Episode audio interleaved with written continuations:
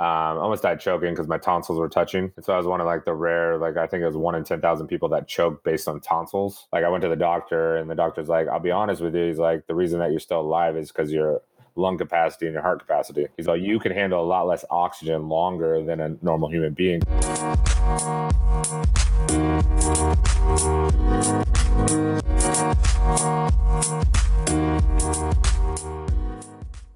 This is Sean Ireton with the New Inspiration Extraordinary Gentleman podcast. And today on the show, I've got an old friend of mine and very special guest. His name is Justin Peyret. P-E-Y-R-E-T. And before we jump into this man's introduction is that there's going to be a special surprise at the very end of this episode. So make sure you stay tuned for that. With that said, I want to introduce Justin here because he's, like I said, a good friend of mine. He's actually originally from Auburn, California. And those who are unfamiliar, it's a town near Sacramento. It's up in the hills, up in the woods a bit. Beautiful area. He's got one sister, and then he's got a dog. And his breed is Frenchie, Lab, and Pitbull. And his dog's name is Henry. Justin is a personal trainer and entrepreneur, owner of On Point Fitness and Nutrition, which is personal training, of course, meal prep, and now supplements. So that's something very, very exciting that we're going to be talking about. So thank you for being on the show, Justin. Thanks for having me. Absolutely, man. How have you been? I've been good. Life is busy. How about yourself? Very, very, very good. Very, very happy. Justin and I actually met in Sacramento when I used to live there. We met at a networking group called BNI, which I've mentioned in previous podcast episodes.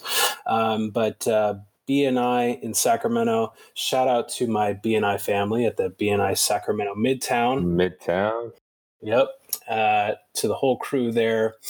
Justin and I have actually trained together a few times, so I really believe in what he's doing and how he works and everything that he does. So he's just a great guy to have on this show, and I'm really excited to talk to him about his story. He's going to be talking about that line of supplements that I just mentioned. It's actually just launched 3 days ago for the pre-sale on April 2nd, 2018. Mark this date. It's going to be a big deal. He's got BCAAs or BCAAs, branched chain amino acids. I'm actually going to get some of those from you, Justin. We're going to talk about that at the end of this podcast episode. I'm going to give you my credit card number and everything. I got you covered. Yeah. And he's also got a whey isolate protein powder. He's got a lean bod meal replacement. What are all the flavors for those different supplements? For the amino acids, we went with blue raspberry and orange. The blue raspberries taste more like a Laffy Taffy type. It's got like a sweeter edge. And then we went kind of on a more like not necessarily sour, but more like tang. So you back in the day, orange tang, right? Yep. It's not sweet, but it doesn't have like that sour pucker face. And so it kind of gives both worlds. So people can have, if you don't like sweet, you can go orange. If you like, sweeter, you go blue raspberry. Very nice. And then for the lean bod and weight isolate, we actually kept it pretty consistent. We went with the chocolate and vanilla to start out with. And then we'll elaborate some more flavors after that. Strawberry, maybe there's some cookies and cream. Well, we'll elaborate on some more flavors in probably the next 6 to 12 months. Yeah, you better do that cookies and cream next, because that's my shit right there. The cookies and cream, yeah. You can make a lot of desserts with that. That's what's good about it. Ooh. When you're feeling cravings at night before bed, just put some ice, some almond milk and add that protein and have a nice little shake before bed. Very nice. And now, actually, this is kind of off topic here, but what's your opinion on Halo Top ice cream? That's a good one. I think for most people, when it comes to Halo Top, they think they're eating healthy, but if they really look at the ingredient label, is not as good as you would think. Damn it. I personally, if I'm going to go for ice cream, I go for the dry or slow churned, right? Really? So it has reduced calories, sugar, and fat, and it's about 1,200 calories for a jug, right? What is it, like a third of a quart now? And if you look at like the ratios, the only thing you're getting difference with Halo Top versus that is a little more protein in the Halo Top, and a little more fiber. Outside of that, you're pretty much calorie for calorie. Really? If you were to break down the serving size and everything, yeah. Wow. So Halo Top is like anything else. You got to eat it with moderation. You can't have one a night and assume to, you know, lose some weight. Sugar alcohols are really bad too, because it basically gives you bubble gut, right? Mm. Do you want that intestinal problem where you get, you know, like you feel gassy, you can't fart. It kind of slows down everything, and you don't want to do that with your digestion either. So sometimes, you know, moderation, one a week wouldn't be a bad thing. But if you're having one every night, you're probably not doing yourself too much justice. And you're talking about a pint, right?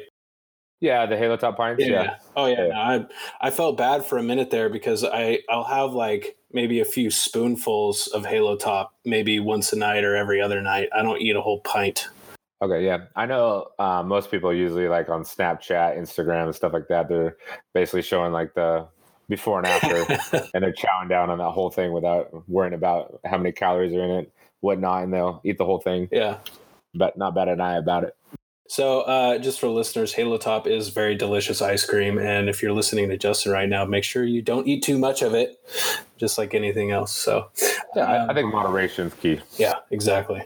So anyway, the last thing in this intro, Justin is going to be providing some insight on several things specifically for men. I'm sure a lot of this will translate well for women as well. So ladies, if you're going to be listening to this, you're not going to be completely left out in the cold. But this episode is primarily focused on men's health and training. So what Justin's going to be talking about is maintaining strength as you age, workout styles to maximize your body's potential and health, not just to look amazing, figuring out what will be the best workout and diet options for you, the best nutritional ratio for maintaining a healthy balance, and supplementation, best practices, and so much more than that. So before we start jumping into some of these questions, Justin, let's expand on your origin story. You know, I don't necessarily want to go into a highlight reel of business successes, but, you know, your personal story and how you got to where you are today. It's kind of started back in high school when I was going through my senior project. I always played basketball, baseball growing up in high school and stuff like that. And then my senior project, in order to get out of high school, you had to do this big research project, and you had to do something that was applied to the research project. And you had to give a big presentation in front of your peers. And that was your exiting exam for high school. So I ended up doing mine on a couple supplements. I did a big research paper. That was before like internet was crazy in depth and you can just sit at home. I'd actually had to go down to like Sutter Health Hospital, go to their library, do my research there, hit up a couple more libraries and do as much as I could. And so it was kind of an interesting experience because, you know, supplementation as in the last 20 years is this blown up in this country because people are realizing like maintaining your health is key in order for the longevity of us to live, especially with all the, you know, chemicals and toxins we get in the daily life. So in order to, you know, adapt to that, we have to live healthier on other aspects. So supplementations help with that. So I enjoyed that part of it.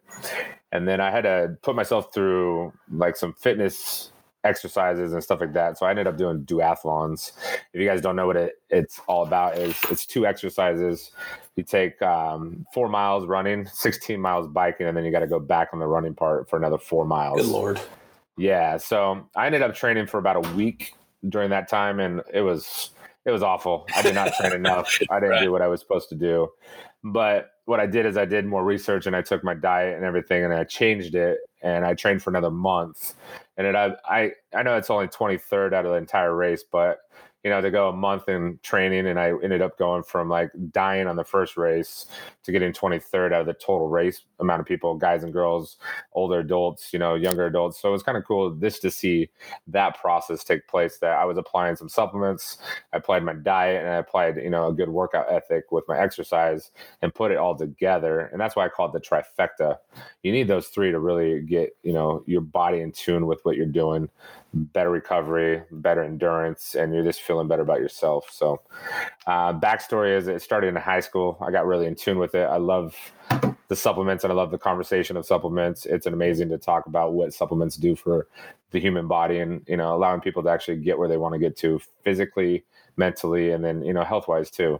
Whether it's your heart, your lungs, you know, you're trying to grow muscle, you're trying to lower the blood pressure, glucose levels, whatever it may be, there's something for everybody. Right. But I mean, that's pretty much like a little backstory there, which started in high school. And then it's just kind of elaborated since high school. Did you have like an ugly duckling story? Were you like a fat kid and then transformed, or were you always just, you know, Greek god physique? Definitely not Greek God physique. And I'm not a Greek God physique now. I try to live my life on a balance and health. Right. But in high school, I was more like, I think I graduated at like 180 pounds. So I wasn't like this puny little guy, but I wasn't also like this big muscular guy. I ended up lifting weights, and that's when I got really muscular, is when I tore my ACL back in, you know, about 2 years after high school, playing basketball at the gym, tore my ACL. So I was working full-time, going to school full-time, and I had nothing else to do because my work told me I had to go on disability until my knee was, you know, fixed, so I wouldn't be a risk for them. So I ended up going to the gym 4 to 5 hours a day. I did my rehabilitation, all my physical therapy on my own, and got my knee back to being healthy.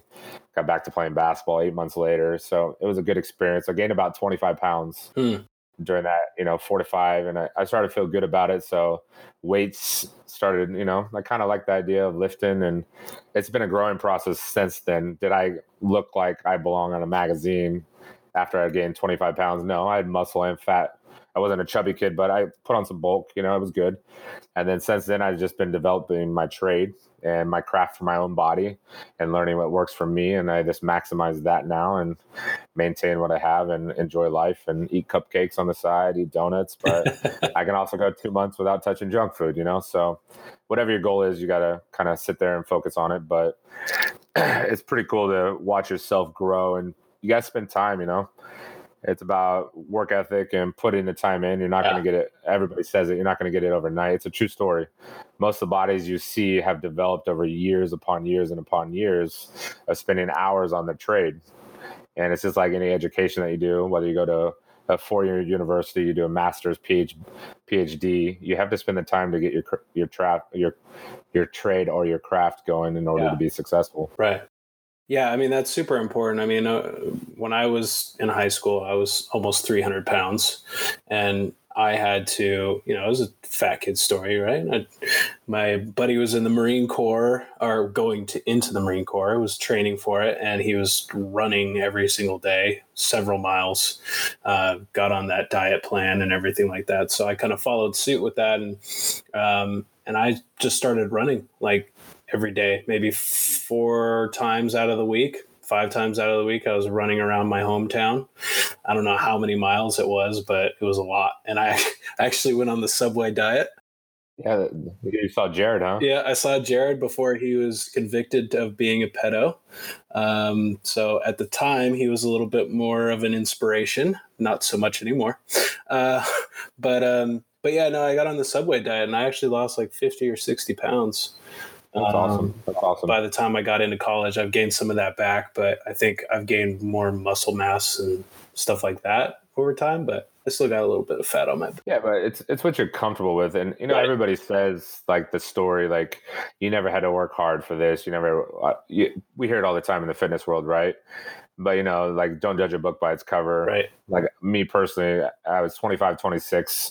Almost died choking because my tonsils were touching. Oh, wow. And so I was one of like the rare, like I think it was 1 in 10,000 people that choked based on tonsils. And so I ended up getting them out. I lost 30 pounds in like 5 days. Wow. So I went from like a pretty like strong beefy dude to pretty skinny because I couldn't eat. I wasn't eating. I wasn't working out.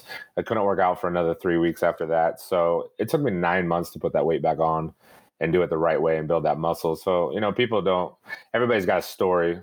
Mine maybe not losing weight, but to put all those years and effort into something and then have it taken away from me. Yeah. I mean, I understand the mental capacity that it takes to fight every day, knowing that you're trying to get back to what you were at one time. So, you know, you just have to focus on like the ladder scale each day. Just take it, you get your goals for the day, set the next goals for the next day, and keep moving forward. And that's all I did. I knew it would take me a while, but you got to have that goal and success rate. So what did it feel like to know that you lost all that hard work that you put into it? Like if you put yourself back into that moment right now, like what was that feeling? What was that thing that you're going through? It's kind of crushing because it's like I always compare like fitness and calories and stuff to money because a lot of people understand what it's like, right? Right. It's like winning the lottery and then like the next day having someone just rip it away from you and you have nothing. Yeah. Right. So all your hard work, well, I guess the lottery might be a bad example, but maybe like your success rate, you invested well, you spent 5, 6, 7, 8 years investing all your money. And before you know it, like you had this nice little bank account, right? And it's like the next day it's gone. That's what it kind of felt like me. Like the carpet was ripped from underneath me and I was back to square one. Wow. And so, you know, mentally, like I knew more at that age too. So I was better to recover because my education level was higher on my body. So I knew what to do with my body quicker. I wasn't trying to figure out my blueprint. Right. So I had a better plan of attack for it. Got it. And so I took that and it allowed me to do what I did better than I did before because I already knew what my body would do for changes. I just had to stay loyal to the course. Yeah. If that makes sense. No, absolutely. I mean, that's a perfect example of what failure means. I mean, a lot of people assume that failure is such a bad thing, but it's really not. It's just, it's like, as Les Brown would say, it's setback is only the setup for a comeback. Right. Yeah. And, you know, and it's, that's just a perfect example of what it's like when you put a lot of work into something, you lose your, all your effort on something else when unexpected things happen. And then you just have to work really hard at getting back to it and you improve yourself. You not only, you know, fix what you lost and regain what you lost, but you do it better the next time around. Right. So, oh yeah, completely. Yeah. Completely. So just, prime example there. Yeah, you know, I empathize with a lot of people that go through. That's why the field I'm in is beneficial for me because I understand it to a point of what they're going through and how exhausting it is mentally to feel defeated all the time. So to be able to relate to someone is always key in order to allow them to succeed too. Yeah, definitely. So to paint the picture here, I'm curious. So you were 180 pounds in high school, and then you packed on what, like 30 pounds and stuff like that.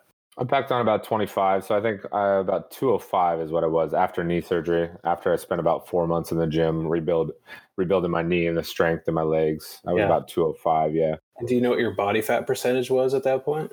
You know, honestly, I've only tested my body fat I think twice my whole entire life. I'm all about, you know, you feel good, look good. So if I feel good, I know I look good type of thing. As I hate the fact where people are like, oh, I want to be 6% body fat. I want to be 9%. I want to be 4%. It's how you look because everybody wears the body different. Right.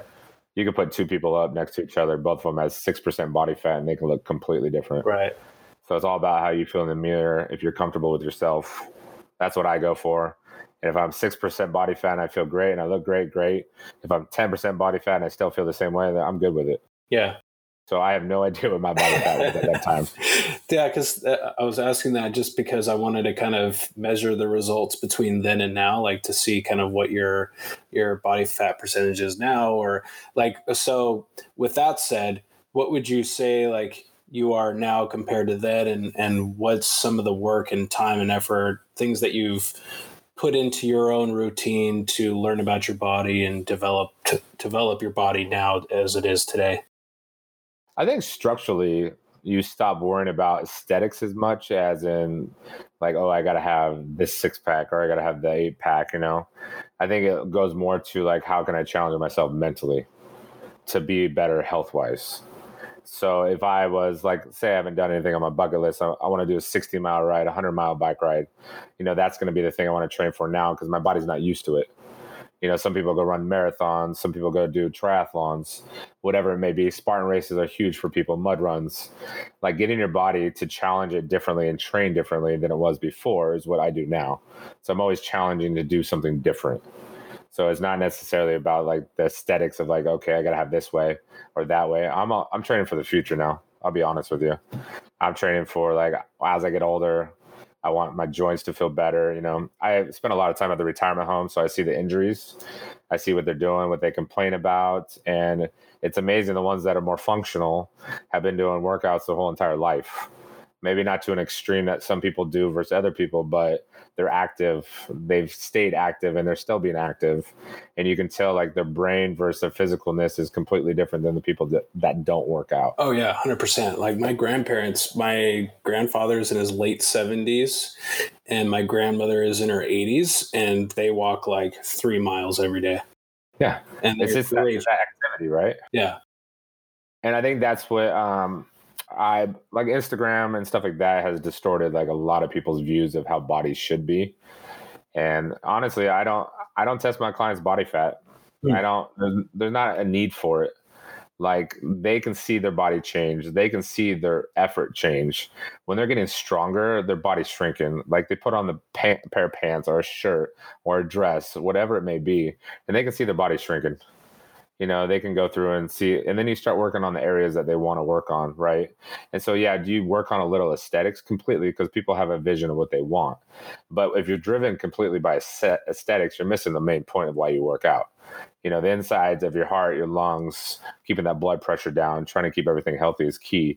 And I think people lose sight of that, overlooking all the aesthetic part of, hey, I gotta be this person because the magazine says I have to be that person, or the Instagram model that has 1 million followers, it looks this way and I gotta look that way. Right.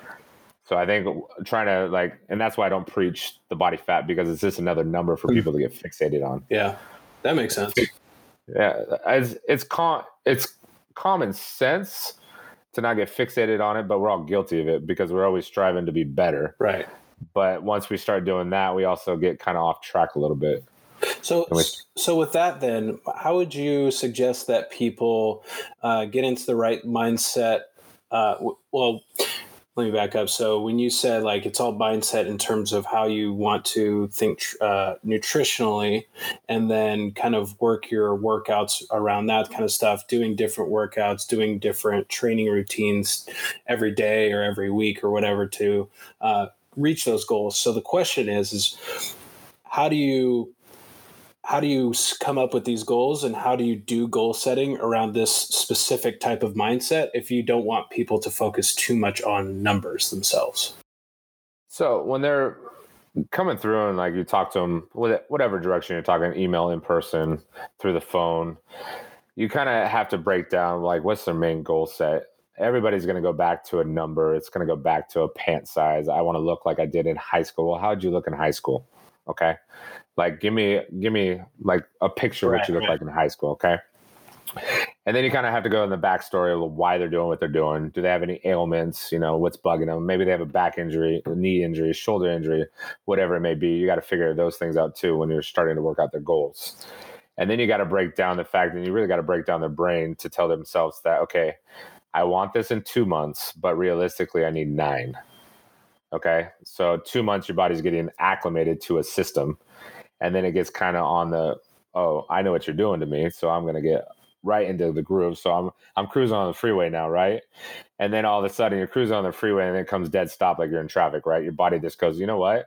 I'm throwing my hands up in there and I'm going to switch things on you and be not effective for you anymore. So what are you going to do about it? Right. Results stop happening. So that's when you got to start changing that.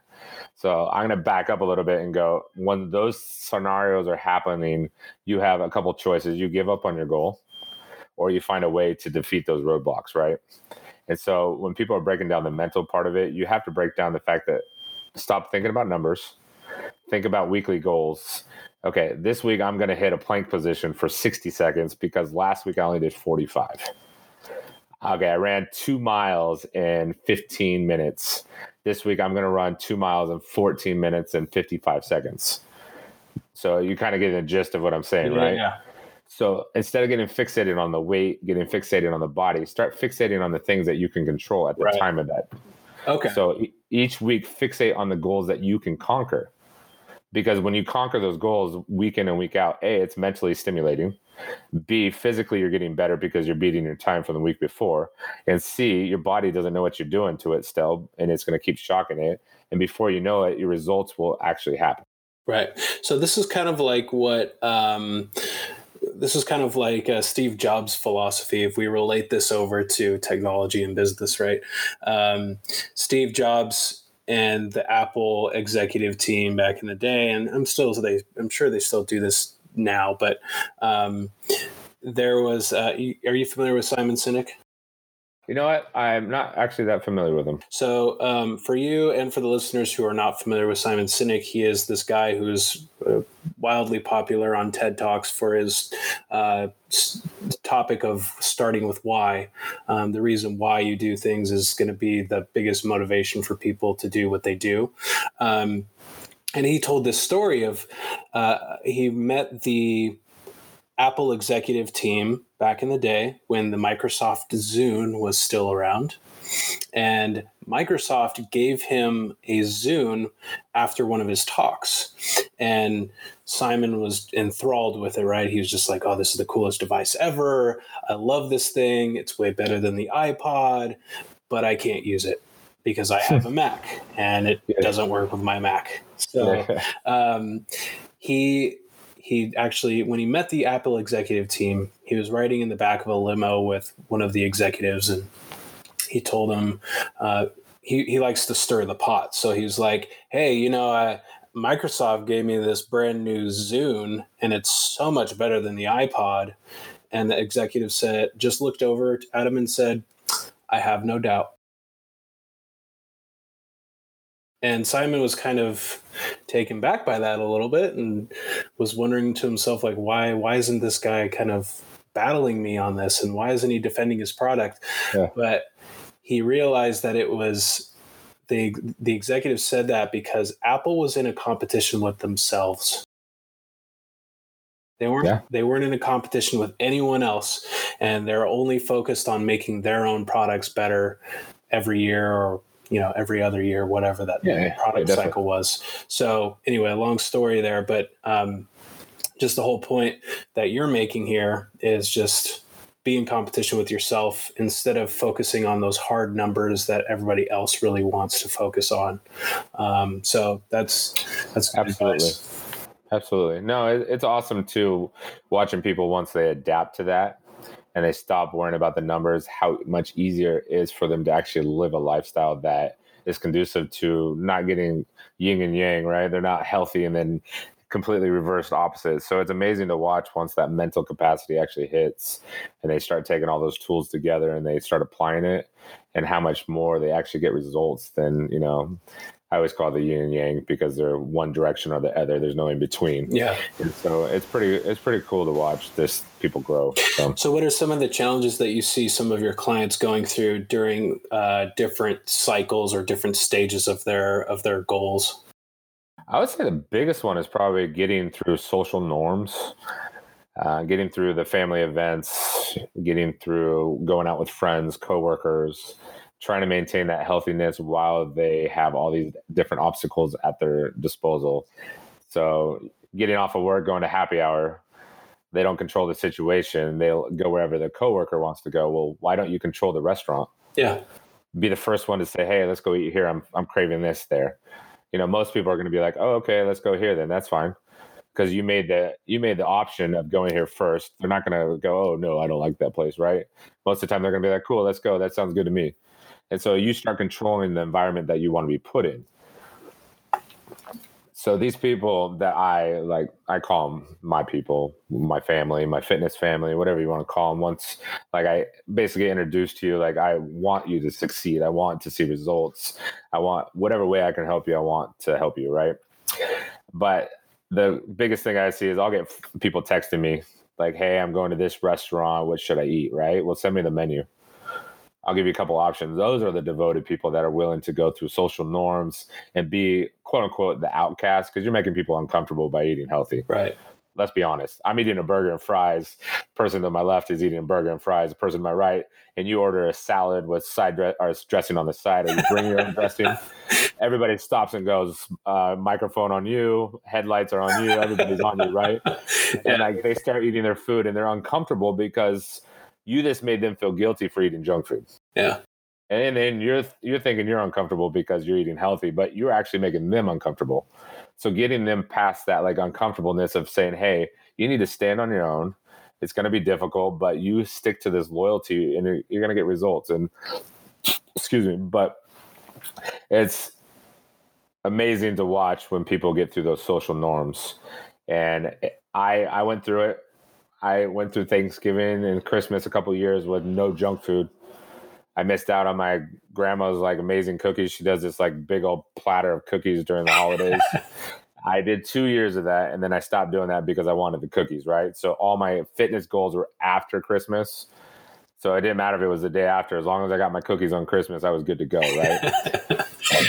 But I knew my social norms when it was hardest for me to be loyal, right? I'd up my cardio before Christmas, eat my cookies during Christmas, and then get back on my bandwagon after that, right? So it's all about what you want, but social norms, I would say, is the biggest obstacle and stuff that people have to fight with in order to get through like any type of program. Right. Staying up late, why it's social norms, if you really break it down even more besides the food. You know, your friends are staying out late, so you stay out late. Now you miss your workout because you can't get it in before work because you're tired and you want to sleep. And then after work, you're exhausted from working all day. So what happens? You end up going home and watching Netflix for 4 hours and watching your favorite program. Right. So I would say biggest thing to conquer and obstacle to defeat is probably the social norms, getting out of that routine and knowing that your goals for fitness and health are more important than anything else that you can put on your plate. And I'm not discarding like family and friends. I understand like there's different, you know, variables that play a role, but you got to put yourself first for an hour every day. It's not a big deal. Set an appointment in your phone.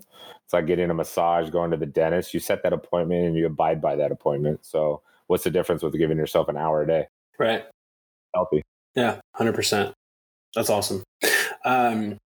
So when you were talking about like growing up in high school and stuff like that, you started to touch on that idea of loving fitness. Why is fitness so important to you? Fitness, actually, I'll bring a mental, like it's always allowed me to be my outlet for life, right? When life gets stressful, I'll go play basketball for 2 hours, go do something positive to offset that negativity, right? I also learned like fitness is in it, you know, overall health is key. Because when I was talking about when I was choking when I was 25, like I went to the doctor and the doctor's like, I'll be honest with you. He's like, the reason that you're still alive is because your lung capacity and your heart capacity. The doctor was a guy and he's like, I'll be real with you. He's all, your conditioning kept you alive. Wow. He's all, you can handle a lot less oxygen longer than a normal human being because of your conditioning. So, you know, it kind of clicked on me that aesthetics, you know, it's kind of like my epiphany at that time. Aesthetics aren't what I should always preach and always go for. Right. I was about 25, 26 when that happened. So the last 10, 11, 12 years, I switched my process of how I think and how I want my clients to think. And it's not all about growing the six pack of abs. It's about general health and living a healthy life. And so I definitely switched my mentality. And don't get me wrong, it's nice to have abs. It's nice to have the body you want. That will come as long as you focus on the other attributes of why you're working out. Right. It's kind of like that whole idea of, again, back to Simon Sinek, actually. He has it's a really great example of the reason why you do something is more important than the gains, right? And that's kind of a double entendre there. If you're in the fitness community, you hear the word gains. So like when you focus on the reason why you love something or the reason why you want to do something, that becomes your biggest catalyst for things that you do, right? So like when you are focused on a career and a passion that you love and that you care about and you're good at it and you spend a lot of time working at it, you'll get paid. The money will come. If someone's focused on getting paid first, then they're not going to make too much money. And if they do make a lot of money, it won't last very long because there will be people who see right through it and see your true intentions. But you know, it's really good to see it that way because that's kind of what you're going through, right? I mean, you had your reason why, like you had that solid foundation of like, okay, well, shit, I survived because I actually kept up my fitness, and it's not just about my six pack, right? It's about everything else that I did to focus on my body and things like that. So I think that's great what you're doing and telling people to focus on that big reason, because that reason why fitness is so important is really important, because that'll trump everything against like having that six pack and stuff like that. Oh, yeah, definitely. And don't get me wrong, like having a goal to reach a goal is great. If your goal is a six pack and you want to go get it. Yeah. But understand the stages before getting that six pack and why you're doing what you're doing. It shouldn't be just for the six pack. It should be for, you know, I want to climb up the stairs without huffing and puffing. I want to play with my 4-year-old kid because they're getting that energy level and I can't keep up anymore. You know, there's so many different variables of why you want to do what you want to do. So I think overall, just keeping... And it's a mental game, mental first, physical second. If you come in there with the right mindset, and I have clients that are like gung ho, You know, I've watched my clients train for shows. I've watched my clients drop 70 to 100 pounds. And watching them, each one of their mindsets the same. They're stuck on their goal. And whatever they're going to do is going to be, you know, about obtaining that goal. There's nothing going to get in their way. They have their family support, their friend support. And if they don't get that support, you know what they do is they avoid those people for that time until their goal's met. It's because they know that the negative influence is not going to be good for the goal. Right. And so you are the environment that you surround yourself with, right? If you surround yourself with active people and people that are wanting to go on hikes, they're wanting to do walk around the, you know, neighborhood for 3 miles, like your grandparents, right? If you're constantly around people that want to do those things, you tend to rub off on you. Why do you think we read like self-help books and we read like, you know, educational books based on like TED Talks? Like, these are people that have been there, done that. They're influencing us and we want to learn from them, right? And so we take all their knowledge and we want to apply it.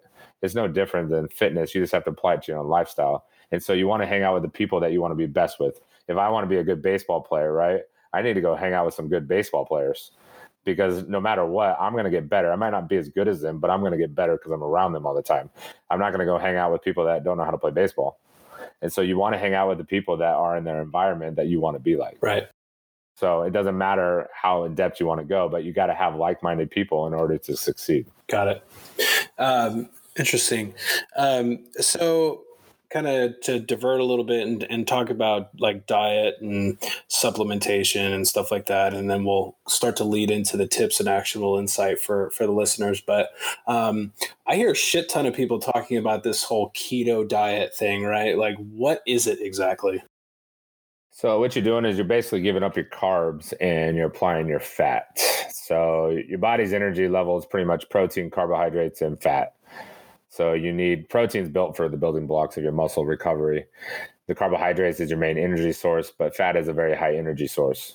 And so what you're doing is you're actually depleting your carbohydrates and making your body utilize fat as an energy source. So what you're doing is you're pretty much taking your sugar out of your system and allowing your body to actually take your fat, utilize that as energy, and then you're still using your protein for recovery. There's a couple of different ways people are doing keto diets. There's a keto flex diet, which basically gives you 5 days of basically keto type eating and 2 days of higher carbohydrate eating. And then you have basically you have to run a HIIT program, high intensity training type exercises with no food or anything, fasted food, you know. Let me back that up. That sounded really funny. Fasted food. So your fasted diet, so nothing in your stomach. You just go in, empty stomach, and you're trying to get all that glycogen out of your system. And so you can get back on the keto as much as possible. The people that really want to do the keto diet really need to pee on some strips, or they can get different types of testers to see when they're actually in ketosis. You want to be in ketosis so you can actually burn the fat. And that's when your body's actually utilizing the fat as an energy source. And so keto Is it good? It can be. Is it bad? Well, it can be. It depends on what your body is and how in tune you're going to be. You can do any diet you want, but if you're not going to stay loyal to a diet, then you're not going to be good about it. Take the vegetarian diet for, you know, I'm vegetarian, okay? Not me personally, but I'm using that as an example. Right. You go through and you go 7 days on and you go 7 days off, 7 days on, 7 days off. Well, you're not staying loyal to that, so you're really a vegetarian, right? If you're going to stay loyal to the keto, the low carb diet, the carb flex diet, whatever it may be, it doesn't matter. You have to stay loyal to it. So if you're going to do keto, jump in and do keto. I'll give you a couple of things about keto that make it difficult. There's the thing called the keto flu, where your body is changing and your body doesn't know what to do. And you feel like you have the flu. Your body doesn't know what to do because you're not giving it carbohydrates. So you feel drained. You feel like you got a cold. You feel like you're just like... you're kind of dazed and confused, right? Your brain isn't utilizing carbohydrates for functionality anymore. And so it needs to transfer the way it processes stuff, right? And when you get through that, yes, some people don't have it. Some people do. That's one of the biggest things I hear about keto is the keto flu. And it's hard. You got to, sometimes it lasts up to 7 to 10 days for some people. Wow. And so like feeling like you're exhausted and fatigued for 7 to 10 days isn't fun. And some people have a hard time that way, so they don't stay on it. The other part is like you have to plan out. It's a different type of eating. You have to plan out your food. There's no way around it. When you go to a restaurant, how do you eat? When you're at home, what do you eat? You'd normally go to carbohydrates and have a blend, maybe some healthy fat, do whatever you do. But you have to change the way you're thinking about food, and you have to change how you actually eat. And so if you go in there not having a plan, you're gonna fail because you don't know what to do. Right. So I guess the best way to put keto is it effective for people? Yes. Is it effective for all people? No. Got it. Right. And so you have to try and stay loyal. And then if you can stay loyal, you're going to see results. Right. No matter if you're going to stay loyal or not. I mean, it's like any other diet, right? I mean, some people go on one diet and it works for them, and another person works good for them, but not that. And I think the main thing about, the word diet is our daily intake of food, right? Us as a society uses diet as such a wide range of like, I'm on a temporary escape from what I normally do. But what people don't understand is your daily intake of food. I mentioned this to you before, like 80% healthy, 20% junk, right? You're going to maintain your body mass pretty much. You have a little more freedom.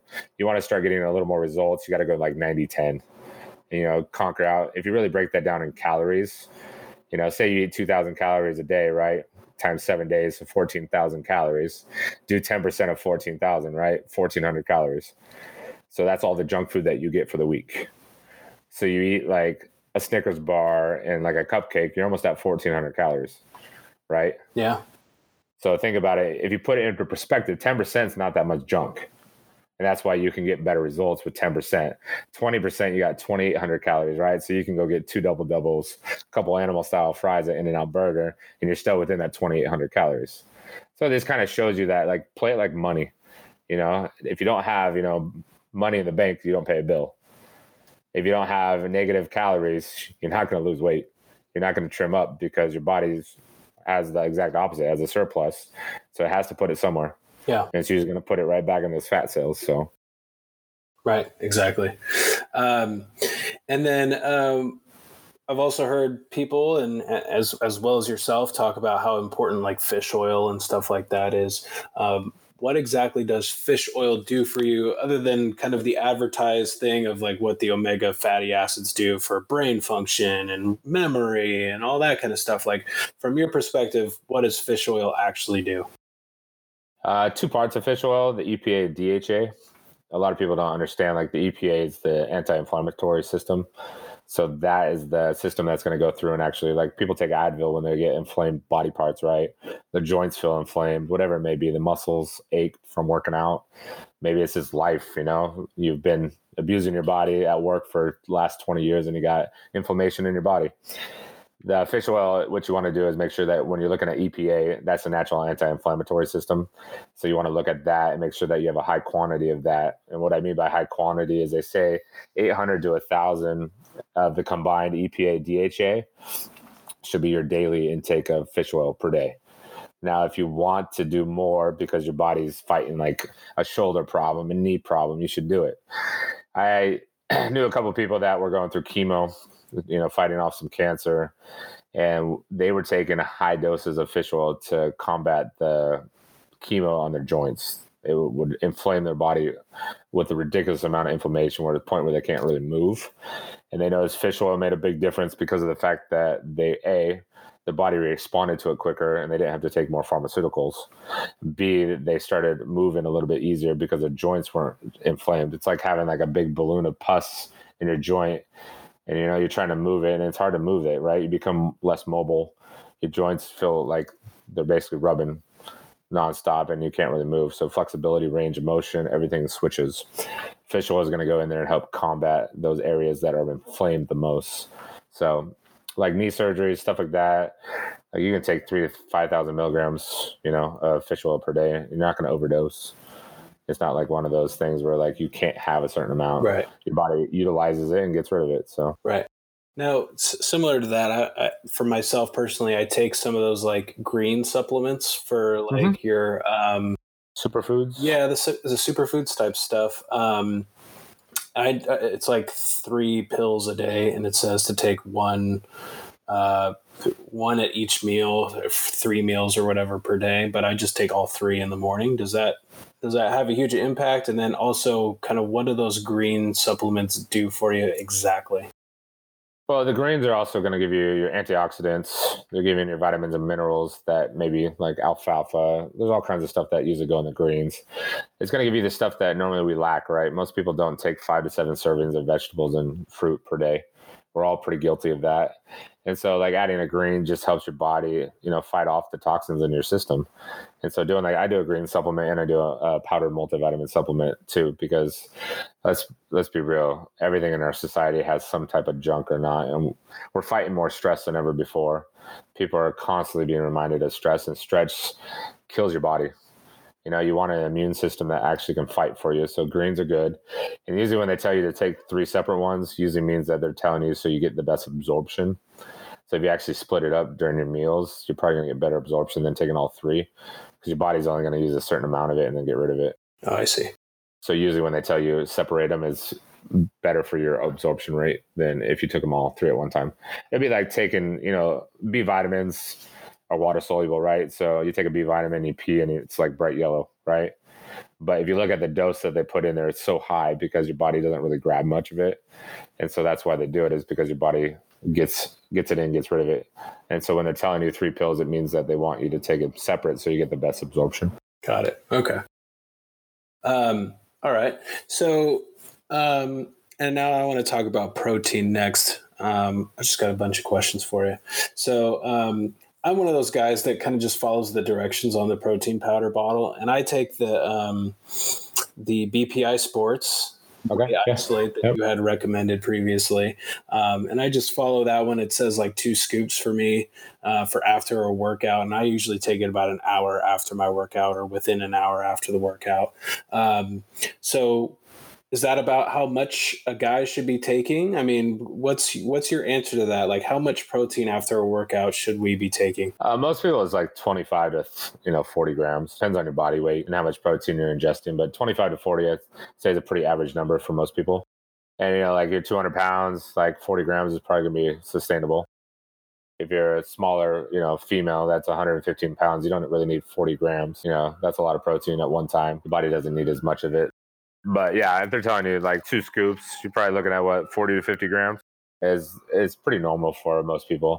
But your body is going to utilize what it can utilize, and it's going to get rid of it. And then if you have too much calories in there with the protein, you're going to store it just like anything else.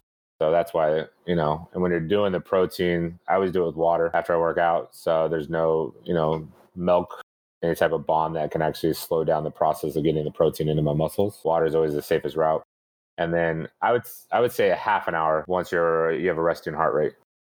Got it. So now I'm one of those guys that also puts like, I use water, so I'll use water, but I also put frozen strawberries in there. Is that a bad thing? Well, it's more to digest for your system, right? And so if you have less in your stomach, your body can get rid of it faster, right? And so if you were to do protein, it's not a bad thing to have strawberries in there or raspberries, whatever you want to put in there. It's, you know, sugar. It's natural sugar, so it's good for you. I mean, I'm not saying like, you know, a cup and 9 cups of berries is going to be excellent for you at 80 grams of sugar, right? But, you know, moderation. When you're doing it, though, if you do the berries and you do stuff like that, is it going to be bad? No, but I still think that your stomach's not going to get through it as fast as if you were to do a straight protein, and then maybe a little bit later do like some berries and stuff like that. Right. So what you're trying to basically explain, though, is that when you take it with water and that's it, your body will absorb the protein faster and they get rid of the other stuff just as quickly, or... So with the protein, you're not giving your body, like your body understands like the molecules that are in its stomach, right? And your body's like, okay, I need to do this with it. When it's straight like protein and your body's going, okay, what do I do with this? Well, I just worked out. I just killed my body. Well, I have to rebuild it. So I just stuck a bunch of protein in my body. And so I better chance of getting it to the muscles quicker without having to break it down. You're not slowing down the process. Gotcha. Okay. And I still believe that like eating like carbohydrates and stuff after you work out, it's key. But I would rather have the protein in my stomach right after I leave the gym, right? And then go eat like a half an hour, 40 minutes later and have the food and go back, because you're still going to get to your muscles. You're still going to have that help with your glycogen levels and stuff like that. But the point of it is get the muscles reacting as quick as possible to the protein. I still don't think there's technically a wrong way to do it. is if you're getting protein after you work out, yeah, you're still doing your body justice, and that's what means the most to your body. Yeah, yeah. I don't really think you're going to, like, berries is going to be whether you makes or breaks you, right, whether you're going to get fit or lose weight or gain muscle. I don't think it's going to be such a crucial thing where, so. You know, what's cool too, is I've actually, I recently started getting the powdered peanut butter, mm-hmm, and I actually put a little bit of powdered peanut butter in my protein shake as well. PB2. Yep. Yep. PB2 is good. Dehydrated peanut butter. Yep. And you mentioned just a few moments ago that multivitamins and things like that. You know, I'm sure a lot of us guys are wondering what the best multivitamin system or methodology is out there. Should they be using pill or powder forms? You know, like, what are some of the multivitamin information that you can give them? So it depends on where you get your pills. Like, you get what you pay for. So if you buy them at a store that's selling $7 multivitamins, you're getting a $7 multivitamin. I would spend a little extra money and buy a multivitamin that's probably a little more money, because they're probably not putting wax coatings on their pills.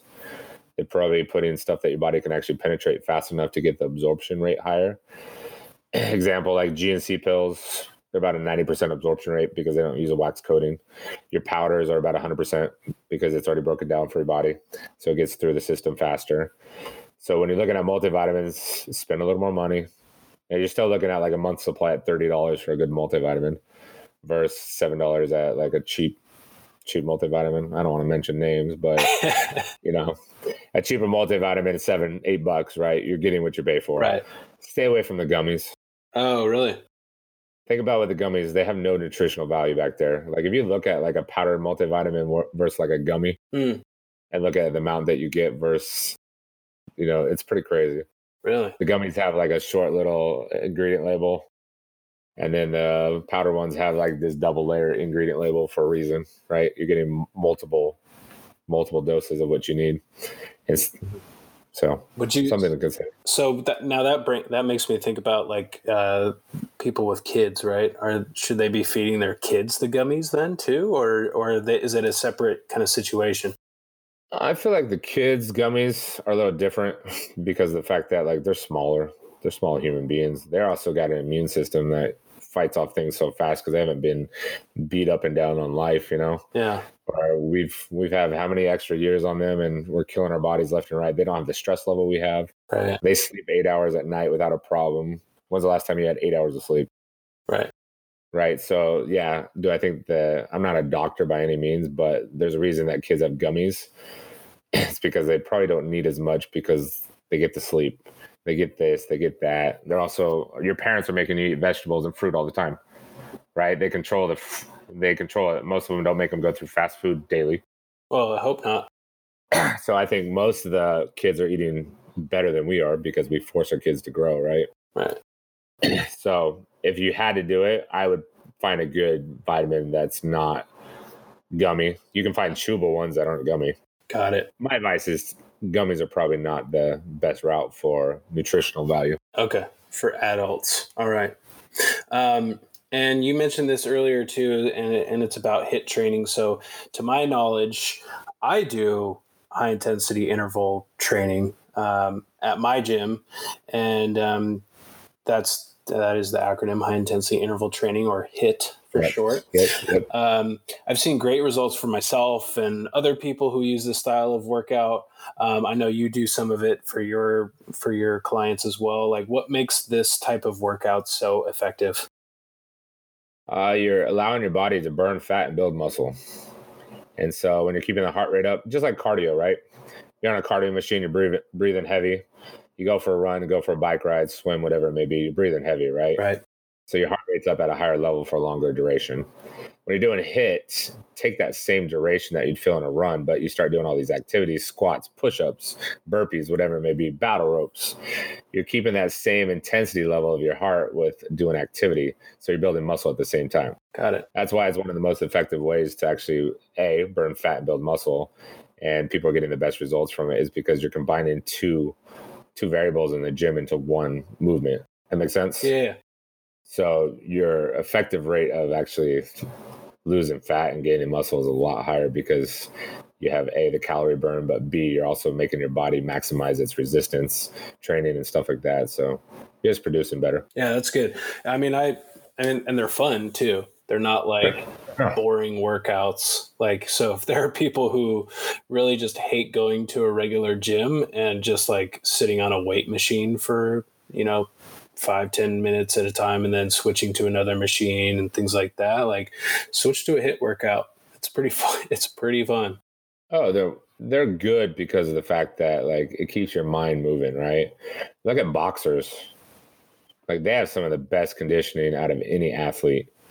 And they're constantly hitting things. They're constantly moving. They're constantly doing other things. So is their cardio straight like running? No. Do they run? Yes. But they cross-train with all the other, altitudes. They do train in altitude a lot, but all the other training is combined and they have they jump roping, then they go right into punching the bag, and then they go right into something else, right? It's nonstop. It's a version of HIIT. Like you're doing one thing after the other without a break. Right. And so if you have a cross training like that, where some days are cardio, some days are HIIT, some days are weight training, whatever it may be, you're balanced way more than you are if you just do one or the other. So what's the difference between, is there a difference between HIIT training and CrossFit? Oh yeah, completely. Okay. So CrossFit's just got a different idea of how they lift. They do a lot of barbell stuff. They do a lot of kettlebells. When you're doing it now, do they do a HIIT process where they're timing? They're doing a bunch of exercises within a certain duration completely.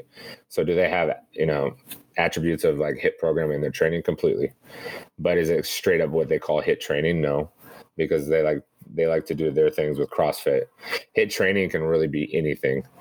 I can take 6 different exercises and make a HIIT program, and it could be the craziest different exercises ever. I could do tire jumps with tire flips, sledgehammers, battle ropes, and then do something easy like a squat up and down for a minute and then push-ups up and down for a minute, and I could consider that a HIIT program. Right? So it doesn't matter. As long as you're continuously moving from exercise to exercise without a break, you're doing HIIT. Right. And that's why it's effective, because I always tell people cardio is not going to change you. Now, I give people the example of the Michelin Man, okay? Everybody knows the Michelin Man. Right. Cardio by itself without any resistance or fitness training is going to be basically shrinking that Michelin Man to a smaller version of itself. You didn't sculpt it. You just shrunk it.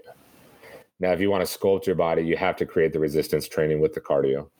The ability to modify your body and move, body fat out of your system, get it rid of it, and actually change the way your composition is, has to have something that requires your body to basically compete against itself. And so you need to move your body. You need to move your arms, your legs in order for those areas to sculpt. You can't just do it doing cardio. Now, will you trim up with cardio? Yes. But if you want to get less love handles, bigger arms, you have to do some type of training on those specific areas. Yeah, because the muscles will expand and take up the space that the fat would have taken up had you not like worked that out, right? Yeah, exactly. And a pound's a pound. It doesn't matter if it's fat or muscle. Right. It just depends on the amount of space that it takes up in your body. Kernel corn is a prime example. I use this one all the time. Unpopped kernel corn is muscle. Popped kernel corn is your fat. Got it. And they're same weight, right? Just different compositions. Interesting. I haven't thought about it that way. Yeah, it's an easy way to actually think about how your body is in relationship to muscle and fat, right? Yeah. Muscle takes a lot less space, but it weighs a pound. Fat takes up a lot more space, but still weighs a pound. Right. Muscle doesn't weigh more than fat. There's more muscle that can fit into the same volume of that same pound of fat. Right. Okay. And then I want to ask you a few more questions before we jump into the tips and actionable insight. I know there's been a lot of tips and ideas in there for people kind of peppered throughout the conversation, but I have some very explicit tips and actionable insight for people. But before we get into that, I wanted to kind of talk about your supplements and everything like that. This is something that's new for you and it's going to be something interesting. So what is your biggest reason for developing your own line of supplements? It's always been a goal of mine to have my own supplement company. And so I teamed up with one of my friends, Anna. So she wasn't talked about originally with the supplements, but the cool part about it is I wanted to do something that was A, on my bucket list, B, something that I'm really, really, like when I talk about it, I could talk for hours talking about it. So it's a passion. It's something that comes deep down in like my insides of my body that I want to talk about 24/7. You know, when you talk about like certain stuff, like you're kind of bored with it, right? Like fitness wise, let's go clothing for you, right? Right. What items of clothing do you love to talk about versus other items? Do you love suits? Do you rather talk about jeans? Would you rather fit people in this? Right? Would you rather go shoe shopping with someone because you love shoes and belt combos? So what triggers you? I mean, for me, it's everything. It's like the whole process. For me, it's not so much about the clothing itself. I mean, I love suits, I love clothes and all that kind of stuff, of course, but it's about fit, and it's also about how somebody looks before and after their process. So like before, when they haven't had a really, in my mind, in my opinion, they haven't had maybe the best fashion sense, and they're kind of on their own struggling with it too. Maybe they're not super confident with it. It's after I've helped them kind of go through those phases and stages of like, okay, I don't like the way this looks on me, but I don't know what else to get instead. You know, it's the whole process of me taking them to a store or fitting them in that J. Hilburn custom clothing that I offer. You know, just being able to provide them with that new experience to help them feel better about themselves on the outside, so that, you know, they're creating a cohesive alignment between who they are, who they believe they are as a person, and how they come to the show and how they present themselves in that way externally. And that's one of the reasons why I actually have you on the show, is because, you know, there's guys that need to work on their fitness. They need to feel good in their bodies and feel good on the outside too, so that when they do take their nice clothes off, they have something there to be confident about as well. Yeah, completely. So, but yeah, to answer your question, that's the reason. You like it all. Yeah. I like it all. Yeah. So kind of doesn't correlate to my story I want to tell, but it's a good sidebar story. Okay. Right there. Supplements. I've just known how much they actually benefit for your recovery and how you want to get through goals. I've noticed that a lot of people that focus on fitness and then focus on nutrition, they're always missing one piece. It's usually the supplements. And are the supplements going to get you skinny? Are they going to get you ripped? Are they going to get you huge? No, not at all. But when you add them all together, they work in such unison together that you're actually going to get better results. So by taking supplementation, are you going to recover faster? Completely. Does that mean your workouts are better the next day? Yes. Are there some things that you can take with supplements to get you more motivated? Completely. There's stuff that has caffeine in it. You could do coffee, whatever floats your boat, right? But the supplementation, I like of it because I like educating people on the fact that supplements are a tool to use in order to get you to your goal. And I like it because I want to come up with some innovative stuff that maybe is not combined like they used to. You know, like there's people that have supplement companies, there's a ton of them out there. We're in such a huge market of competing with, you know, everybody. You look at, there's hundreds of companies I see every day that I don't know anything about. I haven't heard about them because they're not on the mainstream. But how are they changing lives? Are they changing lives? I don't want to just be a supplement company. I want to be basically an influence on people's lives to know that they can actually trust a supplement company and actually get results based on, you know, keeping it simple. Yeah. Where they, proteins, branched chain amino acids, you know, we're looking at doing a multivitamin and greens type supplement too. You know, it might have a couple different variations that you can get on the market to separate us, because those are what we want to do. But in general, I want to create a system that, you know, people can rely on and A, get healthier from whatever lifestyle that they're trying to do, whether they're competing in shows or they're trying to lose 300 pounds because they're too far overweight, whatever it may be. But supplements have always been a passion. And I truly believe that if you do what you're passionate about, life is not work, right? Right. I love, and that's what I want. Yeah, I love that perspective. I mean, that's pretty much how Quest Nutrition started. I mean, they started out with that whole philosophy of that people just need to have better, you know, better food. You know, better options. Yeah. Yeah. They didn't set out to say like, oh, let's create a nutrition company that's going to, you know, sell like crazy and make like cool products that everybody's going to just want. It's more like, no, let's make better food for people, so that people can be healthier and live longer. Exactly. So that's why I love that perspective. But yeah. Awesome. Thank you. Yeah. What was like one of your biggest challenges in developing these supplements? Patience. Going through the whole process, trying to deal with everything from manufacturers to labels to everything, you know, getting flavoring that people want to drink. It's hard. It's definitely it teaches you patience. You're not going to get it overnight. You're not going to snap your fingers and it appears. So it reminds you in life that if you're not patient, you're not going to get where you want to get to. So overall, has it been a good process so far? Yeah, completely. But it's also not something that I didn't think it would take this long, put it that way. Yeah. I thought it'd be a lot quicker and it wasn't. So it taught me to be patient, understand that, you know, trust the process. So. Now, you were crowdsourcing on Facebook a while ago when you were trying to figure out what to call it or what kind of theme to revolve the supplements around. And I remember I thought I had a good idea, but no. Like, we were flooded with ideas, so we were trying to take, you know, yeah, the majority always wins, right? Right.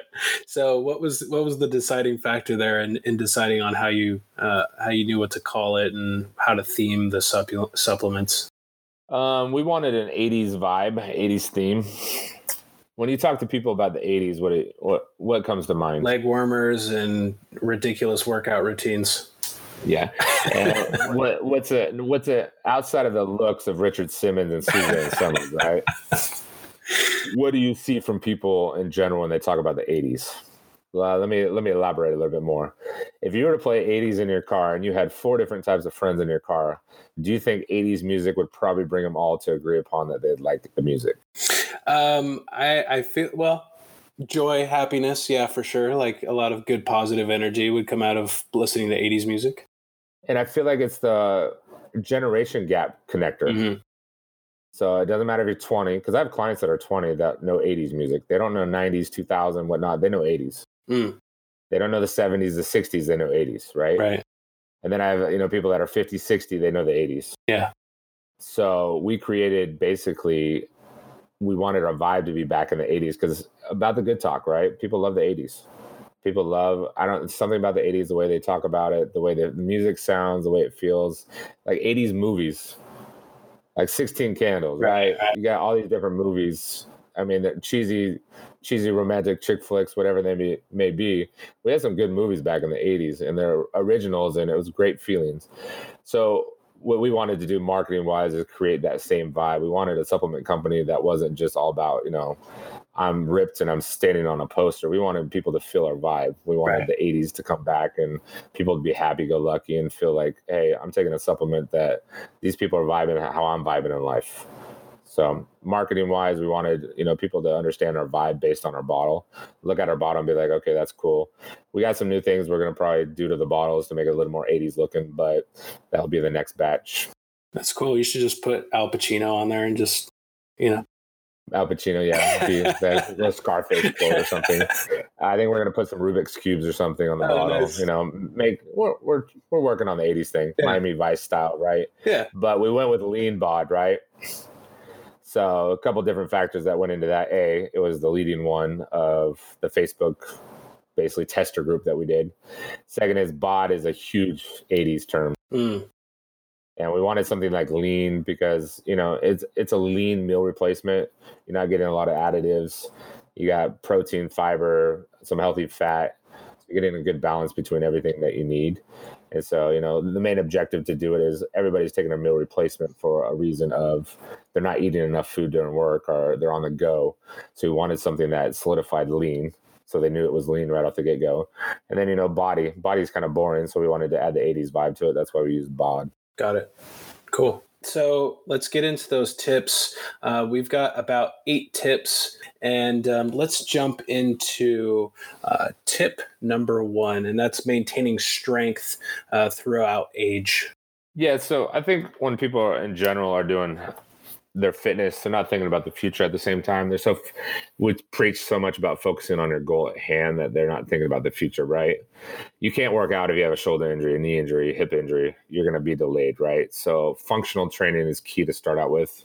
Learn the basics, go through, understand how your body moves through the joints so the muscle can also move at the same time. And so what you want to do is make sure that when you're starting a training program, if you're a rookie, you need a rookie training plan. If you're a little more advanced, you can have harder stuff. But if you're not lifting correctly, you're going to hurt yourself for the future. So what did I mean by maintaining strength through your 20s, 30s, and 40s? Excuse me.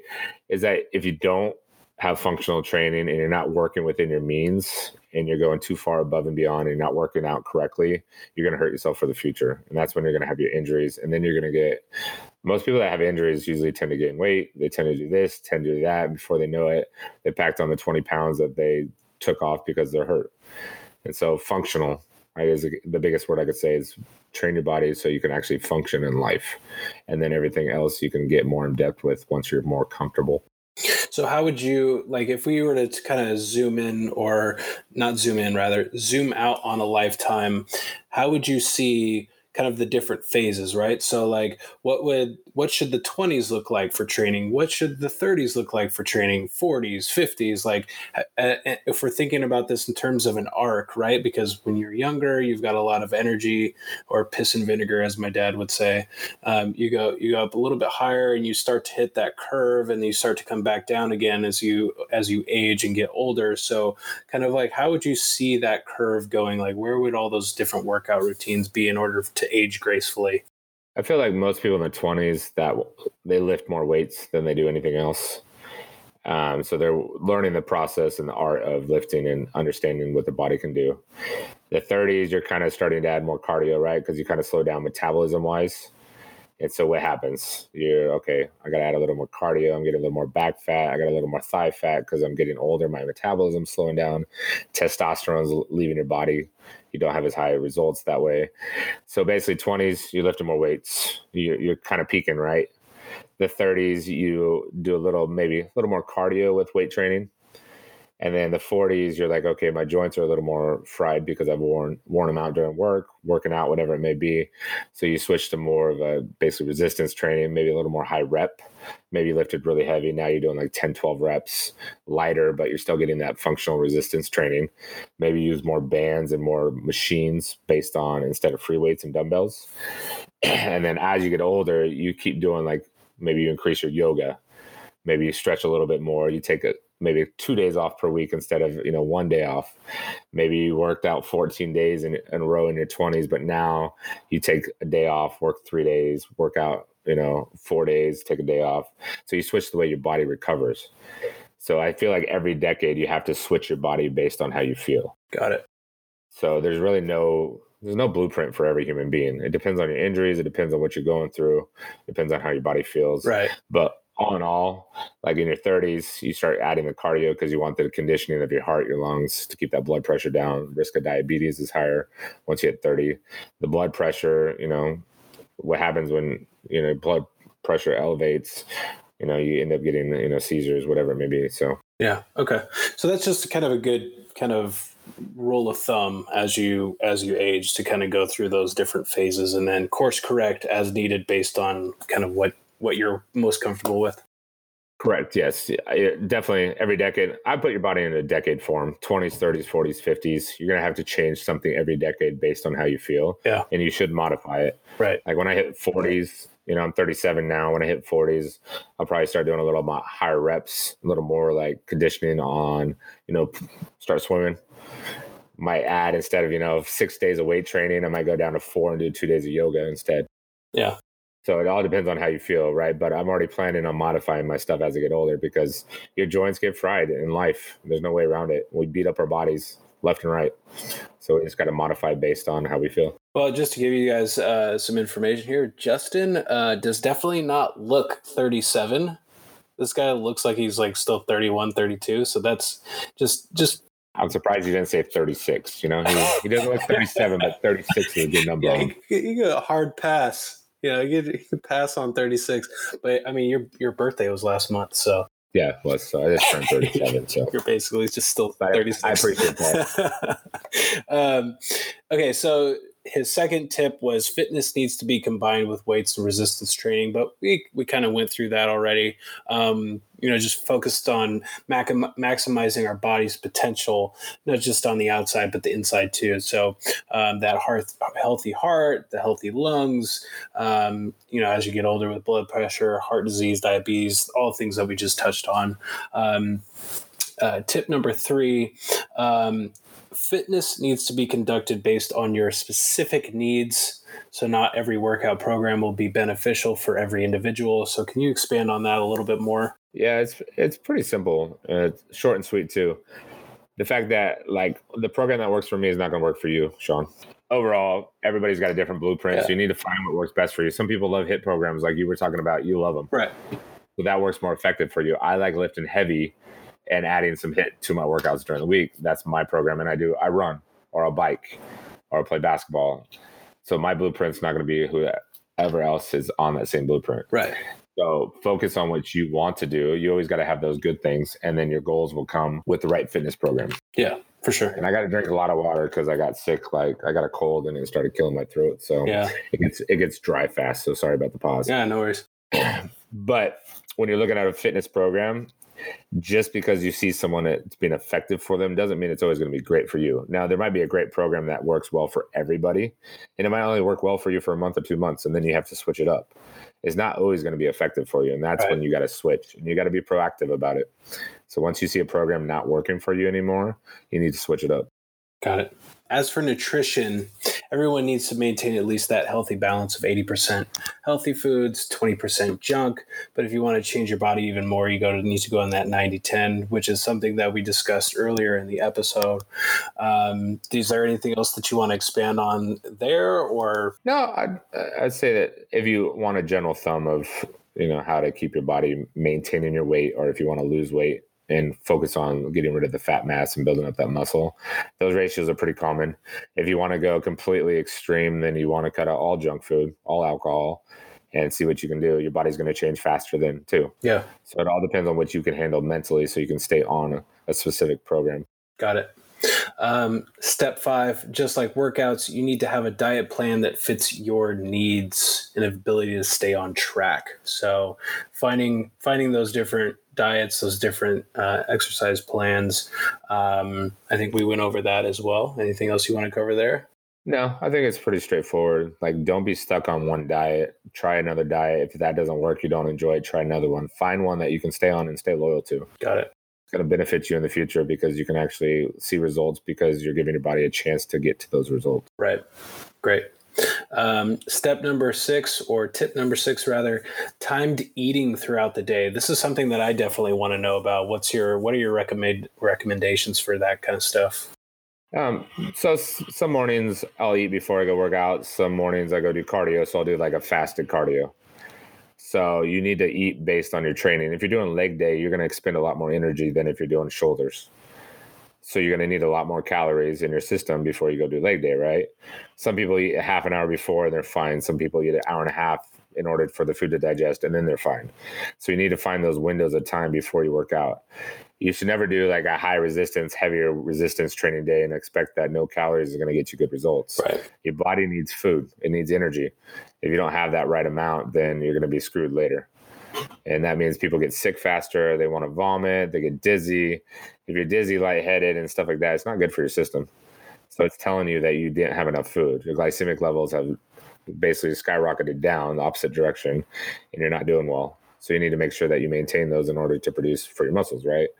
So eating the right amount of food, and you got to figure this out. Some people, like I said, a half an hour before, hour and a half before. Some people it's 200 calories, some 400 calories. You need to find out what works best for you, and it's going to be trial and error.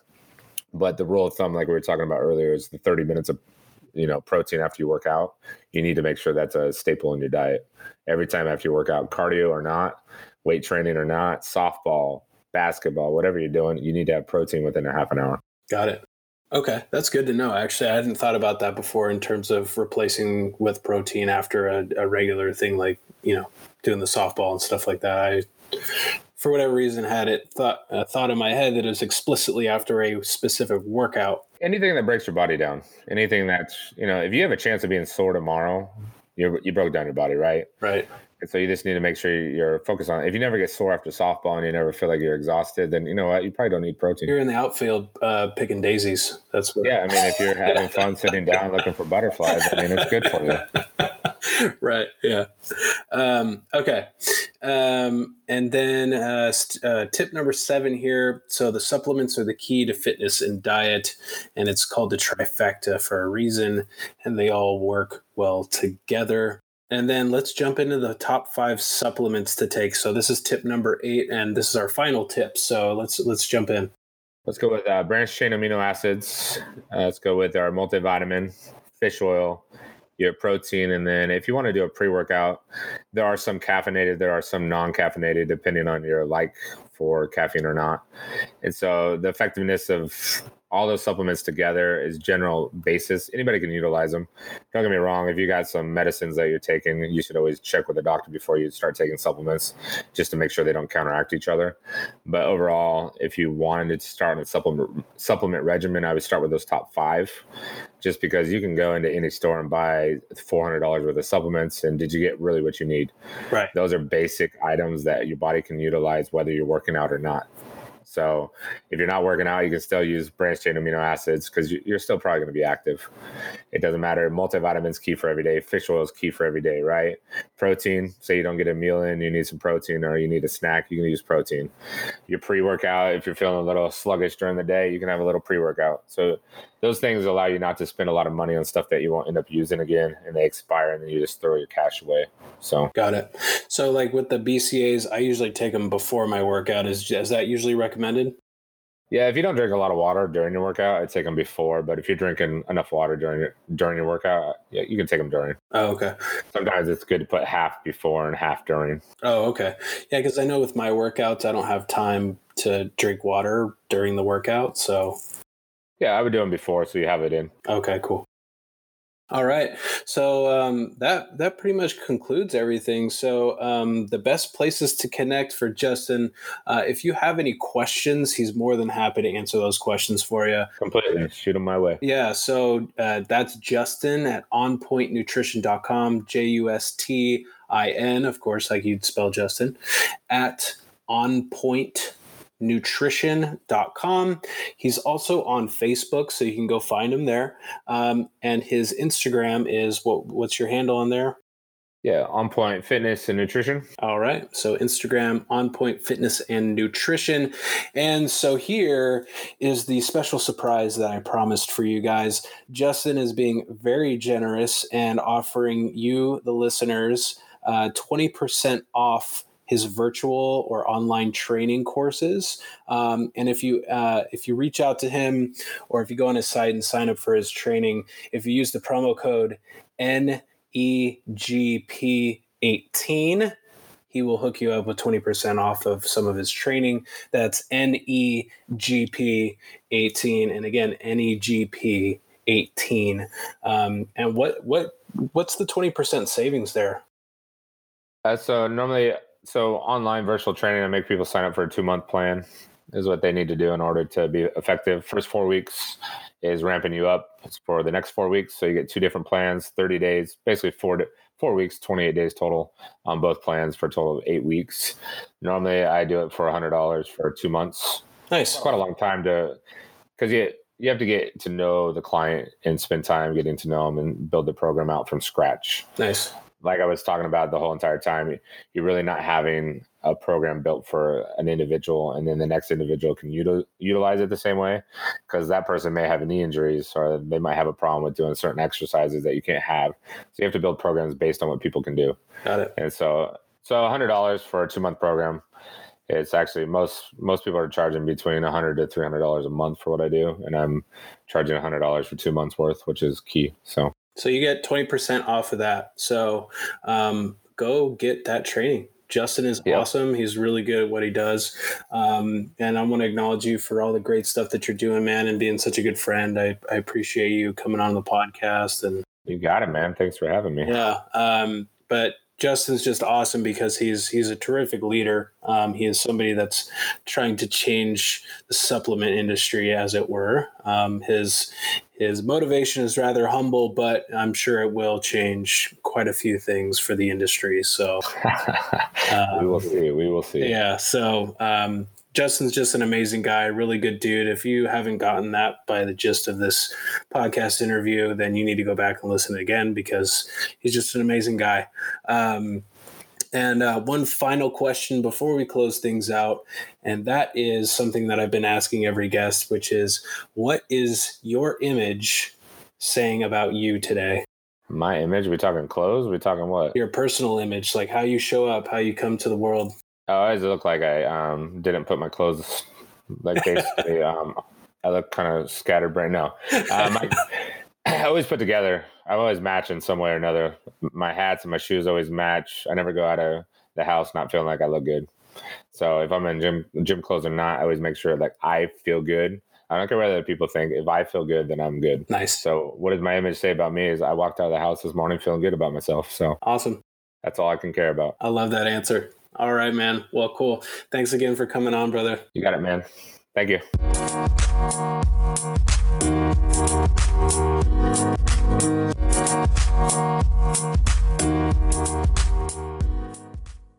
Thank you guys so much for listening, and I hope you enjoyed this episode of the New Inspiration Extraordinary Gentleman podcast.